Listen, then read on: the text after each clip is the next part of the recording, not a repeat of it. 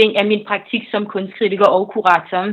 Og i takt med, at jeg jo arbejder mere og mere med det her, og jeg begynder at lægge mærke til, hvor vigtigt det er at have en diskussion om racisme i Danmark, der synes jeg faktisk, at det er på tide, at vi prøver at dreje vores, vores, altså vores forståelse, vores diskurs og vores opmærksomhed på det, der også foregår i Danmark, uden at vi nødvendigvis faktisk bagatelliserer bagatellisere diskursen om racisme i Danmark. For det er så ærgerligt, synes jeg, at ret ofte så bluser samtalen op i kontekst af det, der sker i USA. Mm. Og det ser vi gentagende i gang. Danske medier svigter enormt, synes jeg. Og de svigter enormt, fordi at vi, vi kan ikke rigtig have en åben samtale om racisme i Danmark, fordi der er ikke, medierne er ikke med til at tage hånd tage hånd på dialogen og diskursen, som faktisk er på periferien.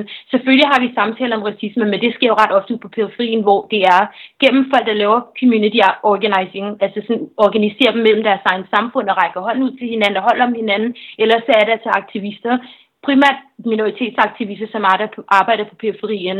Og når vi så prøver at skabe de her spidser, hvor vi har vores snak om, om, om racisme og prøver at praktisere antiracisme, der lægger vi jo ret mærke op til, at vi ikke har en medie, der bakker op om dialogen, men vi får ikke rigtig hjælp fra kommuner eller diverse sådan, institutionelle strukturer, der er, som kan faktisk kan prøve at integrere vores arbejde inden for det nu tænker jeg så nu hvor jeg bor i London, jeg, jeg lægger jo mærke til parallellerne, der er både der er mellem London og København. Vi har for eksempel ikke en form for antiracisme-træning inden for vores kommuner i Danmark. Vi har masser af integrationssamtaler og støtte til integrationssamtaler, men der er absolut intet i forhold til at give vores opmærksomhed til antiracistisk træning overhovedet. Mm. Er det her, øh, som du ser det, er det så det kæmpe problem, som øh, hvide øh, danskere har, øh, at man ikke bakker op om de her antiracistiske tiltag, eller hvordan ser du det? Well, jeg tror til at starte med, først skal vi starte fra et sted, hvor man faktisk kan have en samtale, uden at man affejer og prøver sådan at sammenligne, hvorvidt racismen er, hård, er dårlig eller ej, eller hvorvidt racismen er grov eller ej. En ting, jeg lægger mærke til i Danmark, det er, at vi er altså ikke, hvide mennesker, hvide danskere er ikke særlig gode til at lytte. Mm. Hvordan? Det starter vi der. Og de er ikke særlig gode til at lytte, fordi som sagt, at man vil gerne holde, så man holder nærmest en desperat fast til den her idé om, at, at Danmark, generelt Skandinavien, men her snakker vi specifikt Danmark, er så tolerant og så pristint i forhold til vores forståelse af racediskurser. Nu tænker jeg på, at, og det er underligt, synes jeg, fordi at Altså Danmark som nation har jo ikke eksisteret isolation i forhold til de andre europæiske storbyer, som vi ser. Hvis vi kan anerkende, at der er racisme i London, eller der er i Paris eller i andre Europa, hvorfor kan vi så ikke anerkende, at det også er i Danmark? Og der tænker jeg på det historisk fra et historisk perspektiv af. Danmark har altså eget kolonier tidligere. Mm. Både altså haft koloniale for, der handlet i slaveriet. Men det, det er også, det er sådan, det er bare for at give kontekst at sige, altså kolonihistorie og racisme er altså en del af den danske kollektive historie. Selvfølgelig er der et brud, fordi at øerne bliver solgt til USA i 1800-tallet, men der har jo også været sådan oprør fra slavegjorte afrikanere i de danske vestindiske øer, og de er jo også blevet undertrykt. Og i, der er altså, der er altså en, en historie om racisme, der er integreret i vores kollektive historie. Mm. Er det... Øh på hvilke plan er det, det her problem forekommer? Er det på alle plan? Er det i medierne? Er det ved domstolene? Er det ved politikerne? Altså, øh, hvor ser du problemet? Altså, jeg ser problemet på flere, altså på flere fronter. Et er i forhold til medierne, som konstant underminerer diskussioner om racisme, og konstant til sidekaster sådan forsøg fra aktivister eller fra community organizer, eller hvem det end er, som prøver at have en dialog om racisme. Det andet, det er jo også i forhold til vores lovgivning, føler jeg. Når jeg, altså, jeg tror, sådan antidiskrimination er antiracistisk. Øhm, sådan, altså juridisk set, så er sådan noget som antidiskrimination og antiracisme, det er jo stadigvæk et ret nyt felt i Danmark. Så, så jeg tror, at den danske regerings reaktion på at prøve at engagere med det, det er jo, at man har givet sådan en oprejsning til enkelte personer. Og det har ikke været nok, synes jeg. Når man tænker på politiets statistik af hadforbrydelser, der faktisk er blevet begået mellem 2013 til 2018. I 2013, der rapporterede man omkring 14 til 17 øhm, øhm, individer af hadforbrydelser, som var, som var racistisk motiveret. I 2018, der er det altså steget til 450 Altså, det er jo, det er jo en kæmpe ud, altså, det er jo et kæmpe stigning, der er inden for en periode af kun hvad, 7 til 8 år. Mm. Og øhm, du har nævnt, at medierne har et kæmpe ansvar. Hvad med, hvad med, hvad med domstolene og, øh, og enkeltindivider? Ja, ja, altså hvad med domstol? Domstolene ved jeg faktisk ikke særligt. Jeg ved ikke rigtig, hvad de gør. Derfor der siger jeg, at jeg bliver ved med at insistere på, at vi bliver nødt til at have en form for antiracistisk initiativ af fra vores kommuner, vores regeringer og de sådan diverse regering, sådan statsstrukturer, der eksisterer. Det har vi ikke. Nu tænker jeg på, altså jeg har jo siddet og læst ind på politiets hjemmeside i forhold til statistikkerne af racistisk motiverede hadforbrydelser, der er. Der er ikke nogen information at finde om, hvorvidt, at hvad, hvad det sådan er ledet til, om det er noget, der er kommet videre til domstolene, hvor man har fået en, en, en, en, en, en, en, en konklusion, som, hvor man faktisk har givet, en, hvor man har givet justice på en måde til, til personen, der faktisk har anmeldt det her. Men jeg tænker også på, at vi ved jo faktisk ikke, hvor mange der faktisk er gået uanmeldt. Det her det er jo kun tallet, vi har. Og det selvfølgelig er det vigtigt, at vi har en samtale om, en, altså, hvad kan individet gøre. Men altså, individet er jo kun, sådan, individet er jo en fraktion i forhold til større problem, der eksisterer i vores land. Selvfølgelig er man hvid, at man har hvide privilegier, og man er en individ, der er privilegeret, og derfor godt kan have racistiske tendenser. Men det handler altså også om, at der er både sociale, institutionelle og sådan, strukturelle mekanismer og dynamikker i plads, der gør det muligt for individet at være racist, og at konfrontere deres egen racisme. Og hvordan, hvordan ser du de her systematiske, og øh, hvad sagde du mere? Øhm, systematiske og strukturelle. Ja, hvordan ser du det? Hvordan ser jeg det? Hvor det ene ting, som vi kan starte på, det er faktisk, at højtuddannede etniske mennesker har, hvad er det, tror jeg, er, har 17 procent chance for ikke at få job, selvom de er mere velkvalificerede, end danske ikke er. Det er en ting. Det andet, det er for eksempel antagelsen rigtig ofte, som vi ser med tosprogede elever inden for et uddannelsessystem eller skolesystemer, især i folkeskoler, hvor man antager, at tosprogede elever, øhm, tosprogede elever, eller, eller hvad, undskyld, hvor, hvor tosprogede elevers ordblindhed for eksempel overses. Det andet, det er jo også for eksempel etniske minoriteter modtager mindre patientinformation på hospitaler, fordi at sygepersonaler antager, at de ikke forstår forstår det, der bliver sagt til dem. Det andet det er jo også, fordi at man imødekommer husen, hus boligdiskrimination. Altså, vi kan gå ikke om og om, og det andet det er jo også, at vi, altså inden for vores, ah, især afrikanske migrantsamfund, der kender vi jo til mange, mange sådan individer, eller mange historier om folk, der faktisk om, sådan, oplever politibrutalitet. Mm. De historier kender vi jo til, og rigtig ofte så er det altså også direkteret mod immigranter, som ikke nødvendigvis kender til lovgivningen. Jeg tror for kun et par få år siden, der hørte vi historien, hvor politiet faktisk ulovligt brændte og konfiskerede hjemløse afrikanske flaskesamlers altså ting. Det er sådan nogle eksempler på strukturel racisme, som kører igen og igen i Danmark. Og vi sidder fast i en debat, som vil snakke om, hvad kan individet gøre? Jamen, vi, skulle tage, for vi, skal tage et, altså, vi skal tage samtalen fra et sted, hvor vi anerkender, at det er muligt for individet at være racistisk, fordi at der er et strukturelt problem, som eksisterer og er dybt i vores land. Mm. Så øh, er det, jeg hører dig sige, at man skal se, øh, man skal ikke fokusere på det på individet, man skal fokusere på det systematiske, eller hvad? Absolut ikke. Det er ikke det, jeg siger. Jeg ah, okay. siger bare, at vi skal give plads til begge to ting inde i vores samtale, og holde individet til ansvar i, hvordan der de deltager i den, de systematiske problemer, der er. For jeg tror, da du og jeg sådan snakkede sammen her forleden, der var et spørgsmål, som du stiller mig, det er, hvad kan hvide mennesker gøre? Og det er enig i, hvad kan hvide mennesker gøre? Men jeg tror måske skal vi prøve at ændre det spørgsmål og spørge, hvad, hvad har hvide mennesker gjort? Mm. Hvad er de villige til at gøre? Ja. Jeg kan Fordi at spørge, var, undskyld, men nu vil jeg lige afbryde, at spørge, hvad kan jeg gøre, det tager, ud, altså, det tager jo stilling fra steder, hvor man nærmest snakker som om, at der er en håbløs situation, hvor man ikke sådan, der er ikke rigtig noget at gøre. Og udover det, så underminerer det faktisk også det arbejde, der allerede er, hvad bliver gjort af folk. Der er folk i Danmark, som laver virkelig fantastisk antiracistisk arbejde, som jeg nævnte til dig. Det er jo Marinage for eksempel, et kollektiv Marinage, som består af queer-folk, der er altså sådan ikke hvide. Det består, vi snakker også om Together We Push, som har lavet helt vildt meget aktivistisk arbejde inden på Sjælsmarken og andre asylcenter, der er rundt i Danmark og laver indsamlinger.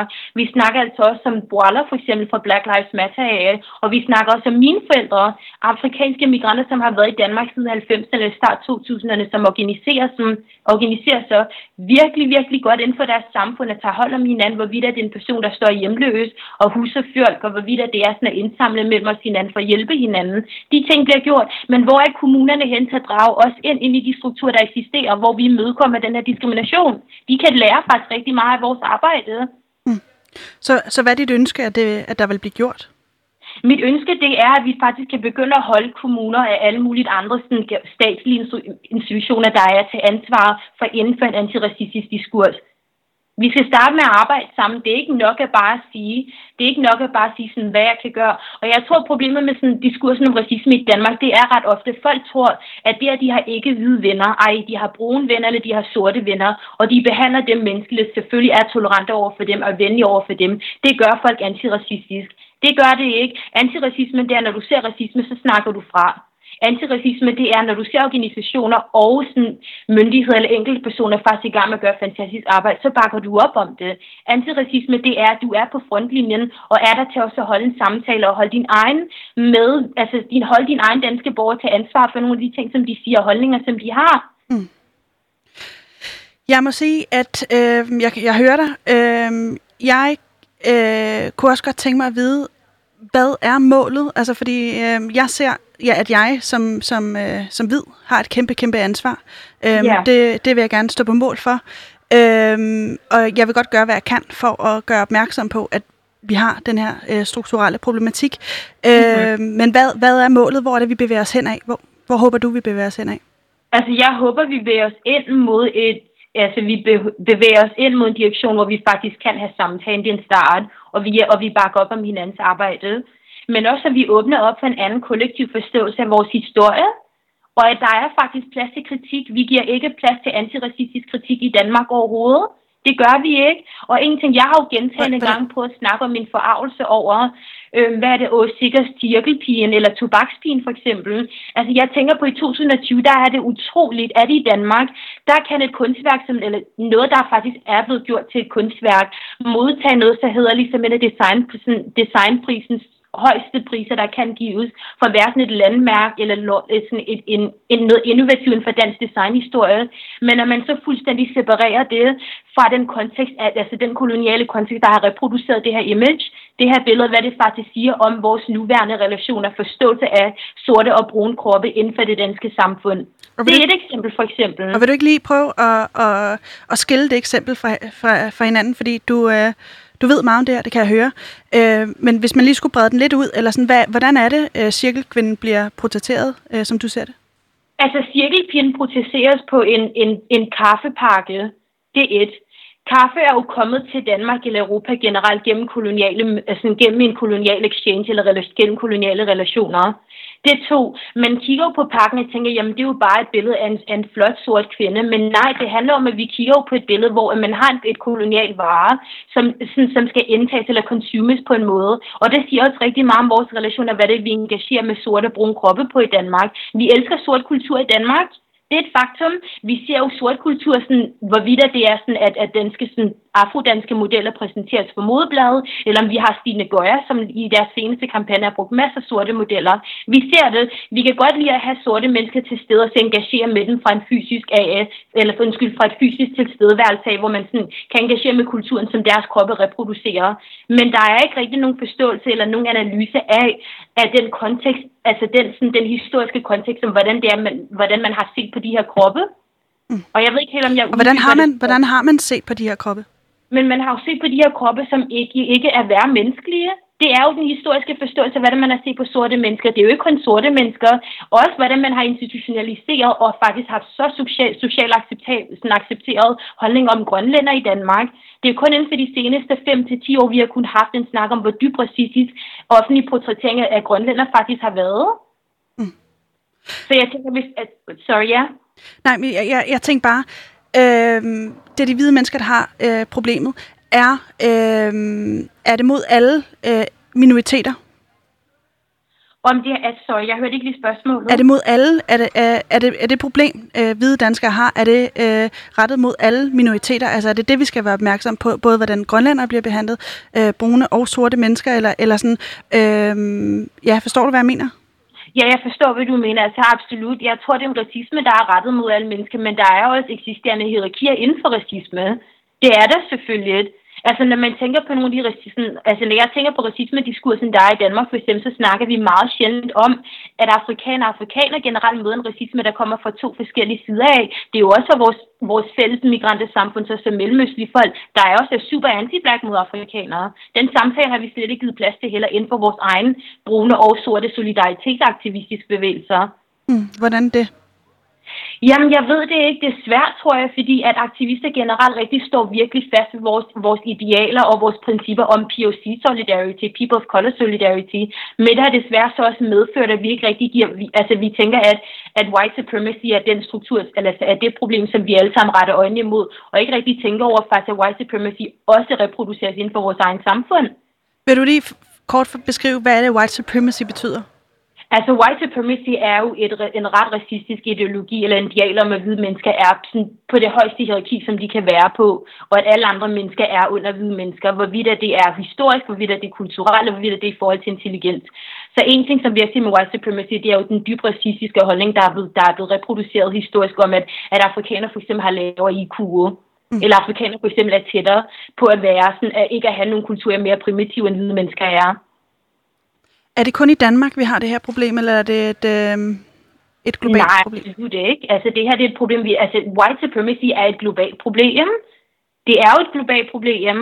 Og det, altså, jeg, jeg er så glad for, at vi endelig ser, at samtalen begynder, altså samtalen er virkelig ude på fronten i forhold til Skandinavien, for jeg føler virkelig med Skandinavier, som sagt, vi holder virkelig fast på en idé om os selv, om at vi er så tolerante, og racisme ikke er et problem i vores land. Det er det altså ikke. Når man snakker med folk, der er på periferien af samfundet, så har vi alle løft sammen historie om racisme. Mm. Yes. Øhm, til nye lytter må jeg lige sige velkommen til. Øh, du lytter til programmet Udråb i dag, hvor vi taler med Auer, som sætter nogle ord på, øh, hvilken racisme der eksisterer i Danmark. Øh, vi taler om hvidhed, og vi taler som sagt om racisme. Jeg kunne godt tænke mig, at vi lige øh, kom ind på den her kulturelle kontekst, som du snakker om. Øh, mm-hmm. Jeg har snakket med en, en kvinde, som hedder Kirsten øh, Venegård Lassen, som er professor yeah. på øh, Kultur- og Sprogmødestudie på Roskilde Universitet. Hun har øh, hun beskriver den her undertrykkelse, som, som eksisterer i samfundet, og hvilke kulturelle rødder den har. Øh, prøv lige at lytte med her. Altså det der med at, øh, at, at lave skæld imellem øh, mennesker på det, som jeg vil kalde for øh, øh, racialiserede måder. Øh, det går jo tilbage til kolonialiseringen, øh, og der er vi jo så tilbage i 13-1400 årene, hvor det går i gang, øh, øh, hvor man opdager den såkaldte nye verden, øh, altså Amerika, øh, og til åbningen af den transatlantiske slavehandel. Øh, og hvis man skal sige den sådan meget kort, så har vi jo at gøre med en dannelse af en global verdensorden i forhold til, hvordan fordelingen af goder og muligheder er, og det er jo også en verdensorden, som vi stadig aftager til i dag. Ikke? Altså her taler jeg om, om materielle goder og muligheder. Ikke? Øh, men samtidig med det, så er der jo også tale om en verdensopfattelse, øh, som har mennesket i centrum. Øh, og, og det spørgsmål, som bliver rejst på det her tidspunkt, det er sådan set også, hvem er det, der tæller som menneske? Hvad er et menneske overhovedet for en størrelse? Øh, altså hvis man ikke længere øh, udelukkende har et menneske, eller det som er det menneskelige indrulleret i en eller anden form for kosmologi eller sådan religiøs verdensorden, men man har mennesket i centrum, så rejser det der spørgsmål sig omkring, hvem det så er, der tilhører kategorien mennesker, og hvem der ikke gør. Øh, og der er for eksempel sådan en som øh, øh, den karibiske dekoloniale tænker, Sylvia Winter, hun taler om det, hun kalder for Man's Project, øh, hvor det her projekt indebærer en eller anden form for universalisering eller naturalisering af det menneskelige, men den gør det i en ganske bestemt og en racialiseret figur. Øh, og det her tankesystem øh, er på mange måder det, som stadig ledsager os i dag, øh, siger Winter og andre med hende også. Ikke? Øh, øh, og, og, og det, der ligesom dukker op her, ikke, det bliver jo vidhed i en eller anden forstand som det, der er normen, og det ikke vide som det, der er afvielsen.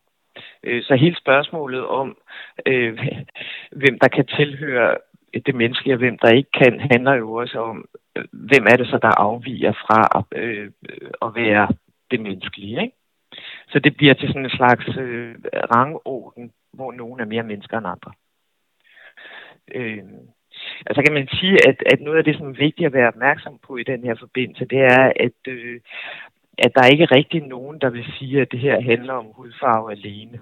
Øh, øh, men altså hudfarven er i en eller anden forstand en eller anden form for overflade, kan man sige, øh, som samler en hel række øh, materialer og ikke materielle uligheder, og på en måde kommer til at stå for alle de her forskellige uligheder. Øh. Ja, det var altså, hvad Kirsten havde at sige. Kunne du høre det, Aura? Ja, absolut, jeg kan høre det. Det er jo også præcis det, jeg prøver sådan at, at lægge imod med min kommentar om, at altså, racismen er jo noget, der er historisk i Danmark, og det er dybt indgrindet i vores kollektiv forståelse af vores samfund.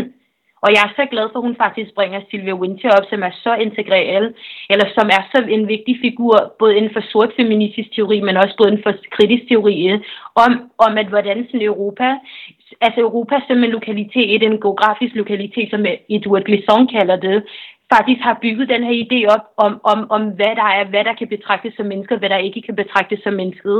Og det er jo en forståelse, der er så integreret til europæisk kolonialisme, og de konsekvenser ser vi jo stadigvæk i dag. Det er jo derfor, jeg siger, at white supremacy er altså et globalt projekt.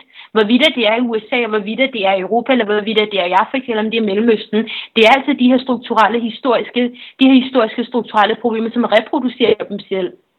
Altså en historie, hvor at vi som øh, hvide europæere og øh, vestlige lande generelt set har gået ind i øh, det globale syd og, øh, og udnyttet øh, nogle mennesker og simpelthen øh, gjort dem til slaver. Er det ikke rigtigt forstået?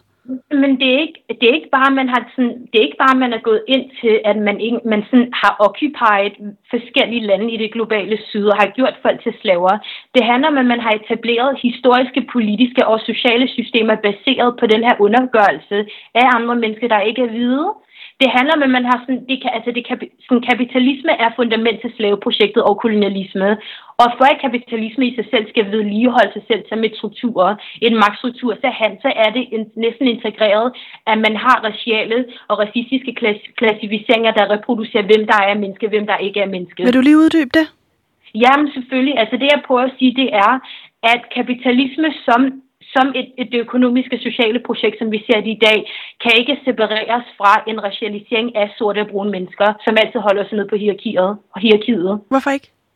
Men det kan det ikke, fordi det handler altså om, at der er nogen, der skal økonomisk udnyttes, og det er altså ret ofte sorte eller brune og sorte, brune og sorte mennesker det ser vi i forhold til sådan ressourceekstrationer, der er i Afrika, hvordan sådan rigtig meget handel er ensidigt. Selvfølgelig kan vi snakke om, at Afrika er udviklet, men det, at man har en middelklasse, som, som, altså, som måske øger, sådan, er bedre positioneret økonomisk, end de var for 20 eller 30 år siden, er ikke nødvendigvis ens betydende med, at man eradikerer nogle af de fattigdomstilstande, der er i Afrika.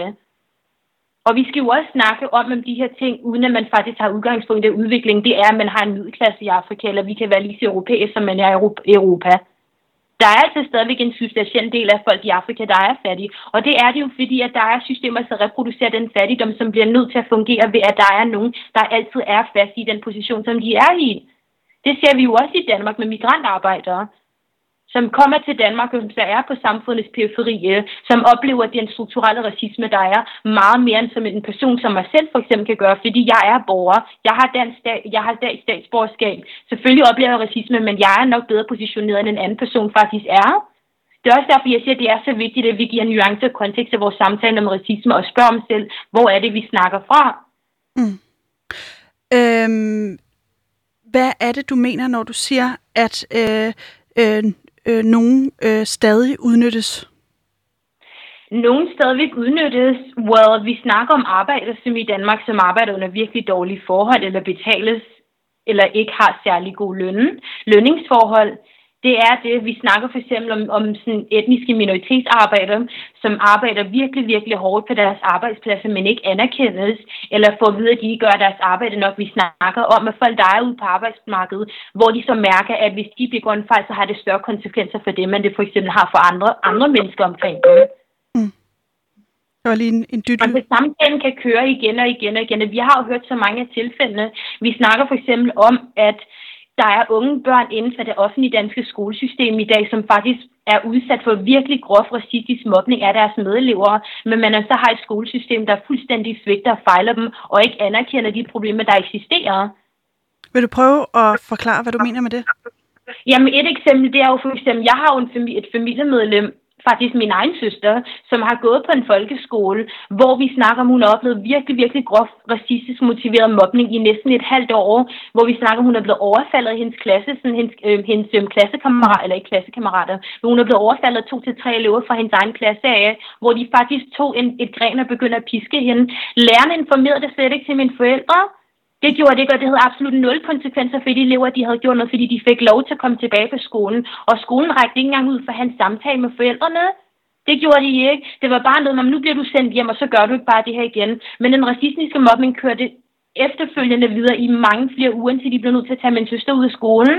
Men det er en eksempel af rigtig mange andre mennesker, som oplever lignende problemer, hvor der ikke er lærere, der faktisk forstår, at der er seriøse ting, der foregår her, udover at det bare er fordi, at, at nogle børn er onde det kan ikke være. Det er derfor, jeg siger, at det er så nødvendigt for os at have noget antiracistisk træning inden for sådan offentlige institutioner, der er. Fordi at der er rigtig mange lærere, som arbejder og tror, at det faktisk at de er tolerante og har det okay med at have brune og sorte elever omkring dem, eller arbejde i proximity til dem. Det er altså nok. Hvad, hvad, hvad sagde du det sidste ord? Øh, arbejder prox... Altså arbejde i nærheden, altså arbejde i nær, at være i nærheden er nok. Ja. Øhm, Aura, jeg har lige et spørgsmål, fordi lige for at vende tilbage til den her strukturelle og det her med, med kolonitiden. Ja. Øhm, det er 1500 år siden, at, at, øh, at det her ligesom blev øh, eksemplificeret, øh, da, vi, da Danmark aktivt havde øh, kolonier. Øhm, hvorfor er vi ikke bare over det? Hvorfor er det ikke bare et lukket kapitel? Hvorfor er det ikke bare et lukket kapitel? Ja, som du ser det. Ja, det, altså, ja hvorfor er det ikke et lukket kapitel? Det er et godt spørgsmål.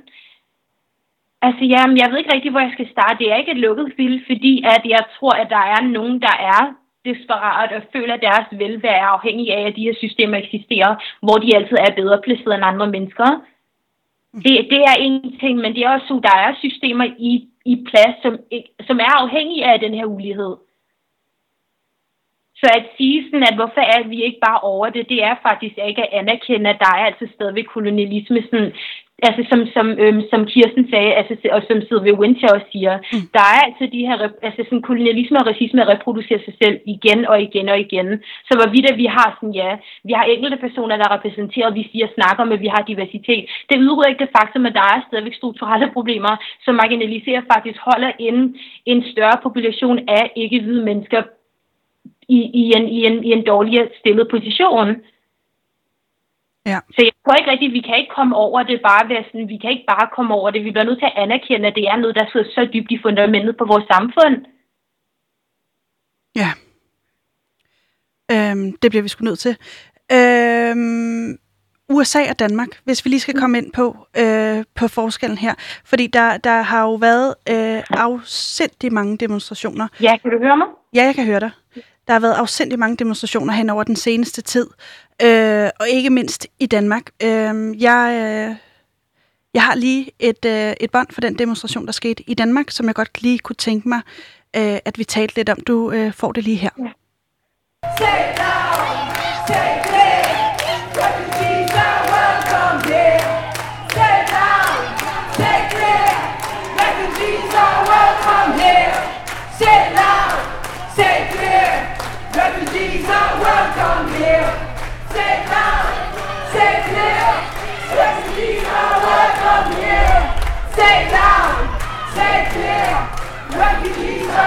are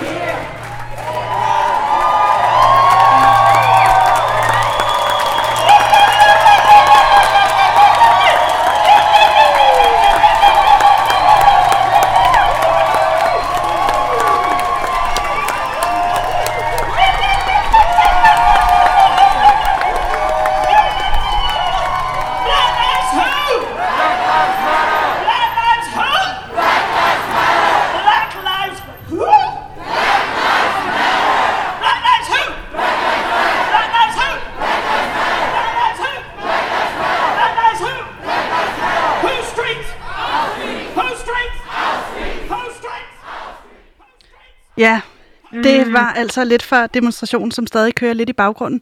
Ej, jeg, er det fantastisk. Ja, det, det, var, det var en rørende oplevelse. Øh, Øh, det var Black Lives Matter, der stod bag den her øh, demonstration, mm. og øh, en ting, vi også kan høre i klippet, altså ud af mange, mange slogans, så blev der blandt andet øh, råbt, at refugees are welcome here. Mm. Øh, er det her billedet øh, med George Floyd, der døde, øh, som du ser det, er det billedet på noget større? Det er absolut billedet på noget større. Det er billedet på, at folk, altså der er, at, at man faktisk cementerer og styrker globale bevægelser, der har fået nok af den her racistisk politik, politik, retorik og dialog, der er kørt i forskellige dele af verden. Det, jeg tror, folk har, altså folk er nået til et punkt, hvor at de har fået nok af den systematiske racisme, som en medkommer, som en fagperson. Absolut, og jeg tror altså sådan, bevægelsen, som vi ser nu, er jo meget større end George Floyd. Det handler om de her, altså det handler om at konfrontere de her realiteter, der desværre, altså de her realiteter, der desværre er en daglig ting for rigtig mange mennesker, der ikke er hvide. Og det er, at man konstant imødekommer den her vold, hvorvidt den er fysisk eller den er psykologisk. Mm. Der er jo mange, øh, kunne jeg forestille mig, som vil sige, at i USA, der bliver en mand øh, henrettet på åben gade, mm-hmm. øh, og mange, som nok også vil hævde, at vi ikke har racisme i Danmark, men nok også fordi, at øh, folk, der er hvide, ikke oplever den form for racisme, eller de oplever mm. ikke racisme, uh, basically. Vil du ikke lige prøve at beskrive, uh, hvorfor uh, en, en bevægelse som Black Lives Matter stadig er nødvendig i Danmark? Den er nødvendig i Danmark, fordi at den giver os plads til at forstå. Altså selve Black Lives Matter er ikke bare en bevægelse, det er jo også en interrogation, sådan en, en, en analyse af nogle af de her, de her eksisterende problemer, der gør det muligt, for der gør det nødvendigt for en bevægelse, som er Black Lives Matter, skal cementeres. Så gør det muligt, at en bevægelse som Black Lives Matter stadigvæk i 2020 er relevant. Så grunden til, at vi kan drage på det, og vi absolut skal drage på det i USA, det er, at vi skal til, eller i Danmark, undskyld, det er jo, at vi, altså, vi har jo en, sti, en stigende neonazistisk bevægelse i Danmark og generelt i Skandinavien. Vi har jo en stigende sådan, højere ekstremistiske partier og individer, som jo er ude at terrorisere folk i vores samfund. Vi kender til de her historier. Vi bliver nødt til at drage på det, fordi det giver også et plads til faktisk at åbne, eller ikke åbne nødvendigvis, men det giver også en plads til at styrke vores egen diskurs om racisme, der er i Danmark. Hvordan det? Mm, vi kan starte med stedet for semantiblakne, som, som Kirsten også siger, ideen om, hvem der er mennesket. Det er jo stadigvæk det, der, altså det er jo stadigvæk det, der er fundamentalt til racisme som en tankegang. Det er jo, hvem du betragter som menneske, hvem du ikke synes, der er at være, at, at være menneskelig. Mm. Har, øh, har du oplevet det her på egen krop også? Altså, jeg tror ikke, at der findes en etnisk minoritetsperson i Danmark, som ikke har oplevet racisme. Det har jeg. Det er altså alt for strukturelt og institutionelt racisme. Det er, hvorvidt jeg har ansøgt om et job, og så er jeg blevet afvist, når jeg har søgt med mit fulde etniske lydende navn på Aurakunata, så har jeg prøvet at sende en efterfølgende e-mail med et dansk navn, hvor jeg så er blevet inviteret til en samtale. Det er, om jeg har været i et skole, eller jeg har været i et klasserum, og jeg har taget hånden op og sagt et resultat på et spørgsmål til min lærer i matematikklassen, hvor læreren så siger, nej, det er forkert, og så hører jeg så, at der er en hvid person i min klasse, som tager hånden op og siger det præcis samme til mig, og så viser det sig være rigtigt. Så nogle ting har vi jo oplevet. Det, altså, det er, det er jo ikke, det er jo ikke noget nyt for os. Hmm. Øhm, Kirsten, som vi har spillet et, øh, et klip med lige før, som sætter nogle ord på, hvor det, hvor det her øh, forskel med, eller hvordan man opfatter øh, hvidhed og øh, sorthed øh, mm-hmm. for den koloniale historie. Hun beskriver det her med, at det er øh, at hvidhed er på en eller anden måde det, der er blevet normen, altså det normale, og alt andet skiller sig ligesom ud fra det normale. Er det noget, du har, er det noget, du har oplevet? Absolut. Der er en norm, hvor man sådan, der er jo virkelig normer med hvidhed er idealet, hvor end man faktisk er. Det er jo også i forhold til, hvorvidt man, sådan, man tænker på det, sådan, den ret racistiske repræsentation, der har været af sorte mennesker i Danmark. Jeg tænker sådan på TV2 Zulu, mener jeg for et par år siden, kørte deres kampagnereklame. Det var altså sådan et ret gammel kolonialistisk image af en mand, der havde spyd i hånden og havde sådan piercing og ikke havde noget tøj på. Det for eksempel, at det var socialt acceptabelt for cirka 7-10 år siden, at det kørt gentagende gange i tv, og når man så sender klager til dem, så bliver det ikke taget seriøst. Det er et eksempel på det. For vi kunne aldrig nogensinde have, at man har en hvid person i Danmark, som bliver repræsenteret på den der måde inden for det offentlige. Det har jeg aldrig set. Nej, og jeg må sige, øh, som en hvid person, så øh, er det først for ganske nylig gået op for mig, at jeg er hvid. Det er ikke noget, jeg overhovedet har øh, tænkt, yes. tænkt over før, hvor, og jeg kunne forestille mig, at det er en lidt anden historie for dig. Vil du prøve at sige, hvornår du første gang altså, bemærkede, at du var sort? Ja. Altså, jeg har jo mærket, at jeg var sort den dag, jeg flyttede forældremenneskysten, jeg trådte ind i Danmark. Jeg blev mindet om, at jeg er sort. Jeg blev mindet om, at jeg er en other. Jeg er andet der er jo for mange hvide mennesker i Danmark, tænker ikke om, om at de er hvide, fordi at de er så vant til, at de er norm. Du bliver ikke mindet om, hvem du er, baseret på din hudfarve, din race eller din etnicitet. Nej, øh, det, er, det er meget præcis sagt, og jeg tror også, øh, en af de privilegier, som der ligger i at have en hvid hud, som først for nylig er gået op for mig, det er, at øh, Jeg har aldrig nogensinde følt mig utryg eller usikker øh, på baggrund af min hudfarve. Ja. Øhm, jeg kunne godt tænke mig lige at øh, høre dig. Øhm, hvordan har du oplevet det der med skolegangen? Og nu har vi været inde på det meget generelle. Jeg kunne godt tænke mig at høre ind til din personlige historie, hvis du er mod på at fortælle den. Øhm, hvordan har du oplevet at være sort? Altså, du kommer fra Elfenbenskysten og, og ned i en dansk skole øh, og er opvokset der. Vil du ikke lige prøve at sætte nogle ord på den der op, op, oplevelse? Jo. Jo, altså jeg, jeg er blevet mindet om, at jeg ikke er dansk gentagende gange. Jeg er blevet mindet om, at jeg skal skrubbe tilbage til Afrika. Det er en ting. Jeg er blevet mindet om, at jeg har en anden hudfarve. Jeg er blevet mindet om, at jeg er fysisk bygget på en anden måde. Fordi at det er sådan, andre mennesker har set på mig. Jeg er blevet mindet om, at jeg ikke er lige så intelligent, som en dansk person er. Fordi at jeg kan ikke være lige så intelligent som en person, fordi jeg, eller som en hvid person, fordi jeg ikke er hvid. Jeg er blevet mindet om, at jeg ikke hører til. Jeg har følt mig usikker i rigtig mange situationer, hvor jeg sådan er gået ned på en gade sent en aften, og så har jeg faktisk følt mig så fysisk utilpas, hvad der står en gruppe af, af hvide mænd, som faktisk seksuelt chikanerer mig eller harasser mig. Jeg har gået ned af, jeg har følt mig utryg, når jeg har siddet sammen med nogle af mine sådan, supposed liberale venner, som faktisk mener, at de er så åbensindede, men når de så siger, at jeg faktisk modtager, eller jeg, bliver, jeg, jeg hører racistiske kommentarer fra folk, at de så ikke siger fra, det er også i sådan nogle situationer, at vi skal også anerkende racismen, der er i Danmark. Det handler jo også faktisk om, at man føler sig usikker og ret utryg med folk, folk som man faktisk tror, man kan stole på. Mm. Hvad betyder det for dig at, at være sort? Altså for mig, det at være sort er noget, jeg er virkelig, virkelig stolt over. Mm. Jeg, tager, altså jeg er stolt over det. Det er noget, jeg fejrer hver eneste dag. Men det er også, fordi jeg har været heldig, hvor jeg har været i et hjem, hvor det har betydet rigtig meget for mine forældre at, tasten, at være stolt over den afkomst. Og jeg synes også, altså generelt så synes jeg også, at danske mediedækning cementerer en form for fordom, hvor man kun kan forstå det at være sort i Danmark, fra en position af, fra, der starter fra had.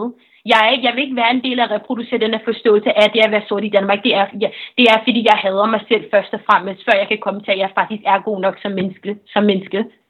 Hvordan har du nået dertil? Jeg er nået dertil, hvad anerkender jeg er. Altså, hvad ser mig selv som jeg er, fuldstændig decentreret, at jeg er blevet nødt til at sådan imødekomme hvide menneskers krav krav på, hvad jeg skal være og hvem jeg er det starter først og fremmest der, og jeg håber virkelig, så nu ser jeg jo, hvor stor den her bevægelse med Black Lives Matter også er i Danmark. Jeg håber, det kommer til at give os plads, som jeg måske, altså, som jeg nok har set inden for de seneste fem år, at vi fejrer faktisk vores sorthed mere i Danmark, men vi fejrer den på en måde, hvor det ikke nødvendigvis er præmiseret på, at vi sådan gerne vil have en kulturel consumption. Altså nu forstår jeg, nu ved jeg ikke helt, hvordan jeg skal definere det på den, men vi har næsten sådan en fetishistisk reproducering af, hvad det vil sige at være sort. Vi fejrer kun det at være sort for at være sort. Men vi skal også have en analyse til det inden for vores egen sorte samfund. Vi skal have en analyse af de klassestrukturer, der også er med til vores forståelse af at være sort. Hvad vil det sige? Det vil sige også at tage, ansat, at tage hensyn til, at der også er privilegier for det sorte, det sorte samfund i Danmark. Som sagt, jeg er jo afrodansk, jeg har dansk pas, jeg snakker dansk flydende. Jeg er bedre stillet end en person, der er den nyankomne migrantarbejder, som ikke nødvendigvis forstår, hvordan samfundet og landet fungerer. Mm. Der er jo bestemte grupper, som er mere udsat for racisme, end andre er. Ja. Og det er altså det komplekse, og det er lagret, og der er altså sådan, altså det er, det er mod, altså hvad, hvad kalder man det? Ja, det er komplekst, det er virkelig en kompleksitet, men det er ikke så komplekst, som man faktisk gerne vil have, det skal være i Danmark. Det er det ikke. Hvad mener du med det?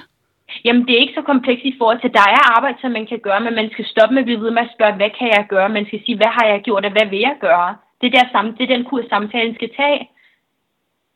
Og øhm, ud over dine egne oplevelser øh, i mødet med racismen, øhm, så, så fortalte du mig forleden, at øh, du også kommer i, øh, i, øh, øh, i sådan nogle subkulturer, kan man vel kalde det, eller hvad? Det afrikanske miljø i København eller i Danmark? Ja. Ja, absolut. Øhm, jeg ved ikke helt, om jeg vil kalde det subkultur, men jeg vil da bare egentlig kalde det sådan vores egen, vores egen kollektiv, hvor vi danner om selv mm. med hinanden, fordi vi føler os sikre, når vi er omkring, for vi kan have samtaler, som vi føler er stigmatiseret udenfor, sådan uden for vores egen grupper. Så hvorvidt det er sådan, at jeg organiserer sådan poetry night eller filmvisning, eller sidder og har antiracistiske debatter med mine venner, eller sidder og engagerer i kritisk teori, det er sådan nogle ting. Det er også vigtigt, at vi holder spaces for os selv. Ja, klart.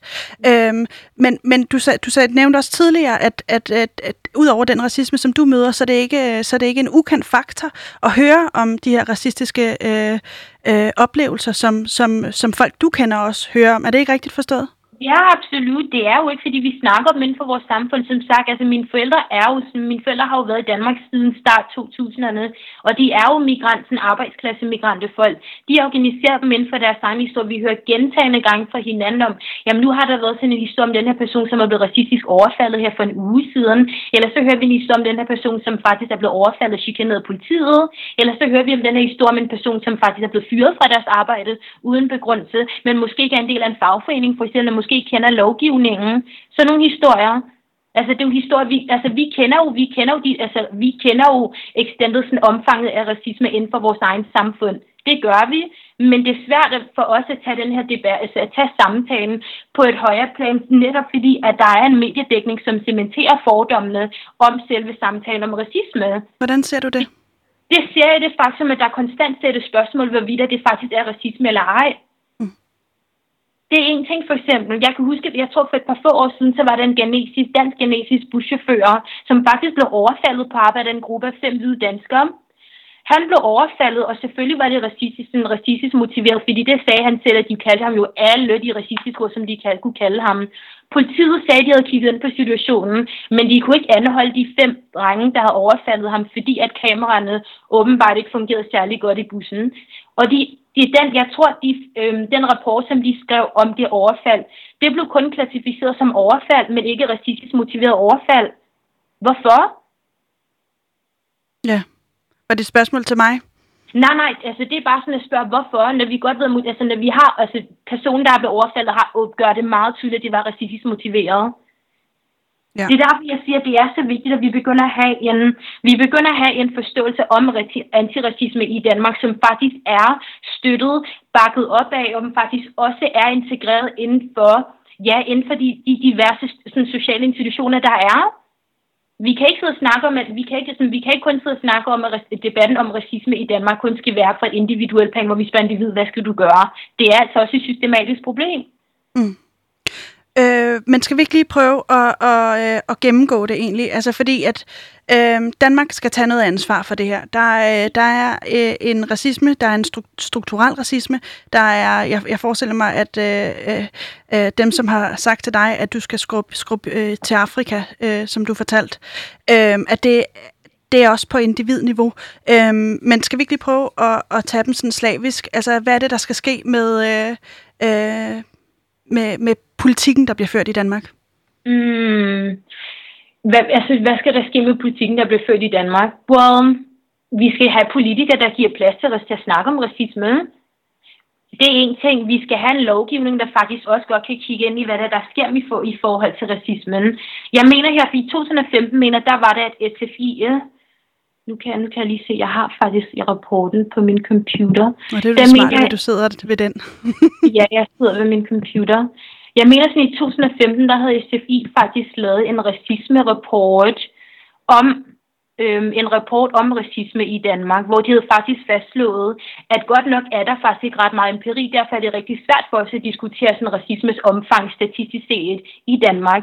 Men de havde faktisk anbefalet øhm, til regeringen, at de havde diverse metoder til undersøgelse af institutionel racisme. Den rapport er fra 2015. Den danske regering har ikke indført eller anvendt noget på nationalplan til at kigge ind på de ting. Så det burde og, man gøre for dit synspunkt? Det burde man gøre. Ja.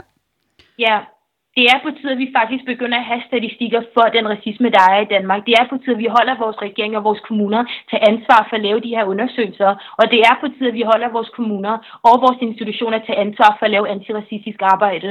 Fordi at de gør det, men vi har jo konstant, ikke konstant, men vi har ret ofte sådan integrationsdebatter, hvor det, kommunerne er villige til at give plads, at man kan sidde og snakke om, hvordan man kan integrere os kultur, hvordan man kan assimilisere til at være mere dansker, til at være mere dansk. Men hvorfor har vi ikke nogen snak om, om, at hvorfor giver vi ikke nogen plads inden for den debat og inden for den, den diskurs og dialog om, at vi skal også snakke om den racisme, som rigtig mange etniske minoriteter møder i deres forsøg på at integrere dem selv inden for dansk samfund. Mm.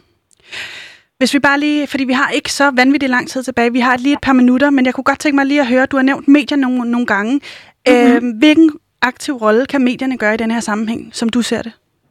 Øhm, hvilken aktiv... Altså, de kan række ud til nogle af de aktivister, der har arbejdet på grund i København. De kan finde... Altså, de kan være mere til stedværende for nogle af de sådan sige, migrantsamfund som mine forældre, som faktisk laver rigtig, rigtig vigtigt antiracistisk arbejde og community og sådan organiseringsarbejdet. De kan måske bare først give plads, at vi kan have debatter, som ikke nødvendigvis bunder i, at man har en etnisk minoritet, som igen bliver kaldt ind på en radiostation, eller igen bliver kaldt ind på en tv-station, og skal sidde og argumentere på, hvorfor der er racisme i Danmark, og så bliver de faktisk fuldstændig afviget, fordi at de skal give konkrete beviser for, hvorfor det er racistisk. Eller så skal de altid høre, jamen det er jo ikke USA, hvor folk bliver dræbt, racisme er ikke et racismen, altså vi har virkelig en dyb, dybsidende forståelse af racisme i Danmark, hvor vi tænker, at det starter først og fremmest i død, eller det slutter i død. Så fordi du ikke bliver slået ihjel, så kan vores land ikke være racistisk. Mm. Synes, du, ja, hvad? synes du, jeg har gjort det i dag? Altså, øh, gjort nogle af de ting, som du problematiserer ved medierne? Altså, ja, 100 procent. Jeg har jo fået lov til at snakke. Jeg er ikke blevet afbrudt, som jeg tror rigtig mange andre har oplevet, når de sidder på national tv og snakke. Så Okay. Så jeg tror, det, det starter fra et sted, hvor man faktisk lytter. Vi er ikke særlig gode til at lytte i Danmark. Det er vi virkelig ikke. Jeg kunne godt lige tænke mig at høre, fordi der sidder sikkert en masse og lytter med, øh, håber jeg. Ja. øhm, nogle enkelte individer. Hvad er det, de kan gøre for, for at hjælpe den her debat i den rigtige retning, og den her øh, antiracisme i den rigtige retning, som du ser det? Bak op. Støt folk, der laver arbejdet. Vær med til at være, være mere solidarisk, men også tage dig tid til at faktisk aflære din egen racisme. Det er, at faktisk tolererer mig, fordi jeg er brun og sort, er ikke nok. Det er ikke nok. Det betyder, at folk holder dem selv ansvarlige og siger, okay, men jeg vil gerne være en bedre allieret. Det kræver, at jeg skal lave noget virkelig noget dybgående arbejde, så forstå, hvorfor de her problemer faktisk eksisterer. Lyt til mine venner. Hvis du er i en situation, hvor du faktisk ser de her ting ske, sig fra. Folk har en ting med, at de gerne vil give sympati, og så snakke, når det først allerede er sket, men det kan man ikke bruge til noget. Så øh, hvad, hvad, hvad betyder det?